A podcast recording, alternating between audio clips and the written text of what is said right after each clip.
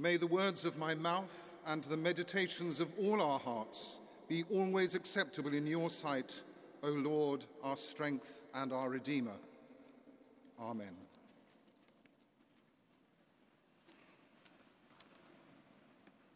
In this month of October, St. Paul's has a series of sermons and music linked to the City of London's festival called Fantastic Feats.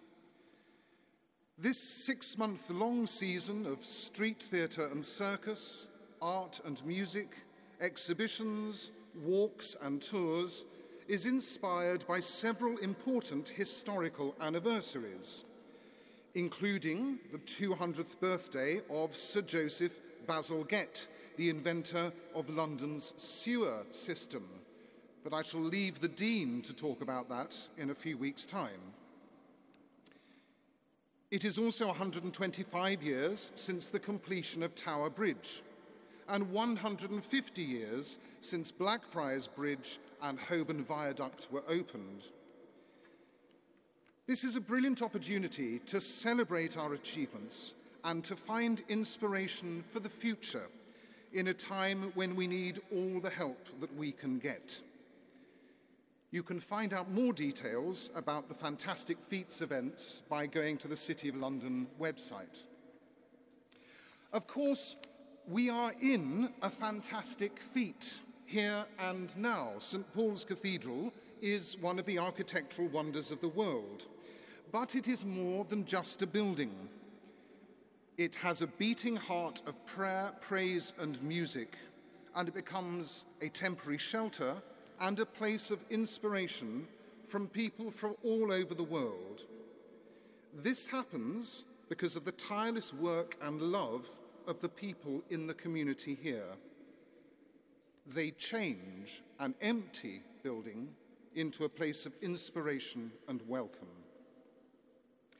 But the fantastic feat I want to consider today is the Thames Barrier, and I want to use it as a springboard to think about how we interact with nature, the environment, and our climate. The remarkable structure which straddles the River Thames connects the borough of Newham in the north with the borough of Greenwich in the south. The building of the barrier was first discussed after the terrible North Sea flood of 1953. Now, this was one of the most devastating natural disasters ever recorded in the United Kingdom. Over 1,600 kilometres of coastline was damaged. Sea walls were breached in 1,200 places, inundating 160,000 acres of land. Flooding forced over 30,000 people from their homes, and 24,000 properties were seriously damaged. In East London, water poured from the Royal Docks into Silvertown, where it did drain into the sewers but flooded back into Canning Town and the tidal basin. William Hayward, a night watchman at William Ritchie and Son, died of exposure to gas from a damaged pipe. Almost 200 people were made homeless and had to take refuge in the Canning Town Hall. The Thames Barrier spans 520 metres across the River Thames and it protects 125 square kilometres of central London from flooding caused by potential tidal surges. It has 10 steel gates which can be raised into position across the river. When raised, the main gates stand as high as a five story building and as wide as the opening of Tower Bridge. Each main gate weighs 3,300 tons and can stop 9,000 tons of water. When the barrier is open, the gates lie flat on the riverbed and they are rotated to move into position to prevent flooding.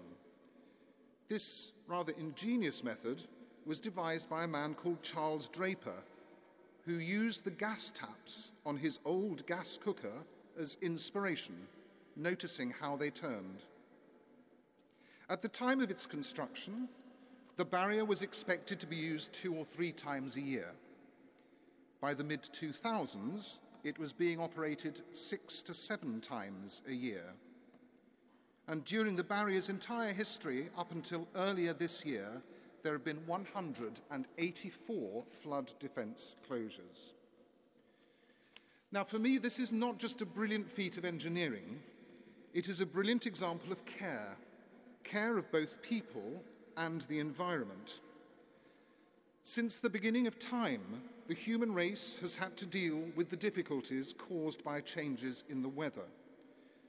Just imagine the preparations Noah and his family had to go through to get ready for the flood. And, as we have heard in the first lesson from Nehemiah, famines, sadly, have been a regular feature of our history. Climate and the various changes that it goes through are always going to be a concern for us. Is it any surprise that the English are famous for always talking about the weather? What is so brilliant about the Thames Barrier is that we see people coming together using their brains and their skill to create a solution to a problem. I believe that in the book of Genesis, God gives us a task to look after this wonderful planet on which we live, to be stewards of the environment, and to protect it and work with it for a successful future. And let us remember we, the humans of this planet, have a special relationship with God, our Creator and Redeemer. This relationship starts with the covenants between God and humanity in the Old Testament and is confirmed in the most loving way with the death and resurrection of Jesus Christ in the New Testament.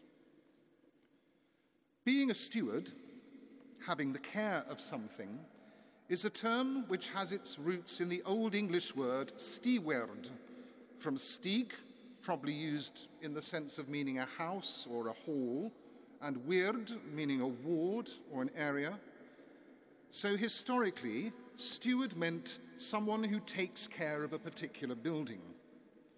To be a successful steward, you have to be talented, interested, well organized, and above all, you must have passion for the thing you are stewarding.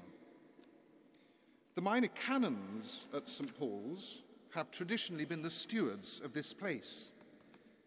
In former days, now long gone, obviously, when the dean and chapter would often be away at their country estates or on some glamorous journey, it was the minor canons who kept everything going. The dean and chapter were only present here for one month at a time in rotation when they were in residence. The rest of the time, it was the minor canons who were responsible for the day to day liturgies and the prayer life of this cathedral. As we welcome Robert into our family today, we do so with love and open hearts and prayers and good wishes for his life as a steward here at St. Paul's. Being a steward is an easier thing if you live or work in the place that you are stewarding. Becomes even easier if it is something which we own. Many of us are good at looking after our houses or our cars or our clothes or the other things which we value because we have investment in them.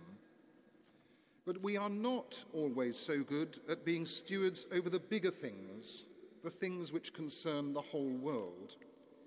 The environment is a case in point. Too often, we expect governments to sort out these problems, whilst we sit on the sidelines grumbling and worrying. But the environment is ours, a God given gift described in the early chapters of the book of Genesis. Not to care about these big problems threatens both a diminution in our relationship with God and our relationship with each other in the global community. We are one humanity, and the problems we face belong to all of us, not just those on the front line of a particular crisis. John Donne, a former dean of this cathedral between 1621 and 1631, once wrote these famous words No man is an island entire of itself. Every man is a piece of the continent, a part of the main. If a clod be washed away by the sea, Europe is the less, as well as if a promontory were, as well as any manner of thy friends or of thine own were. Any man's death diminishes me because I am involved in mankind. In this passage, Donne is talking about death, but his point that he cannot exist without being connected to fellow people is an important one for us to remember. He couldn't exist on his own. He understood that all humanity is linked together and that a change in the condition of anyone has an effect on the well being of the whole. We are surely the same, not only connected, but stronger when we work together.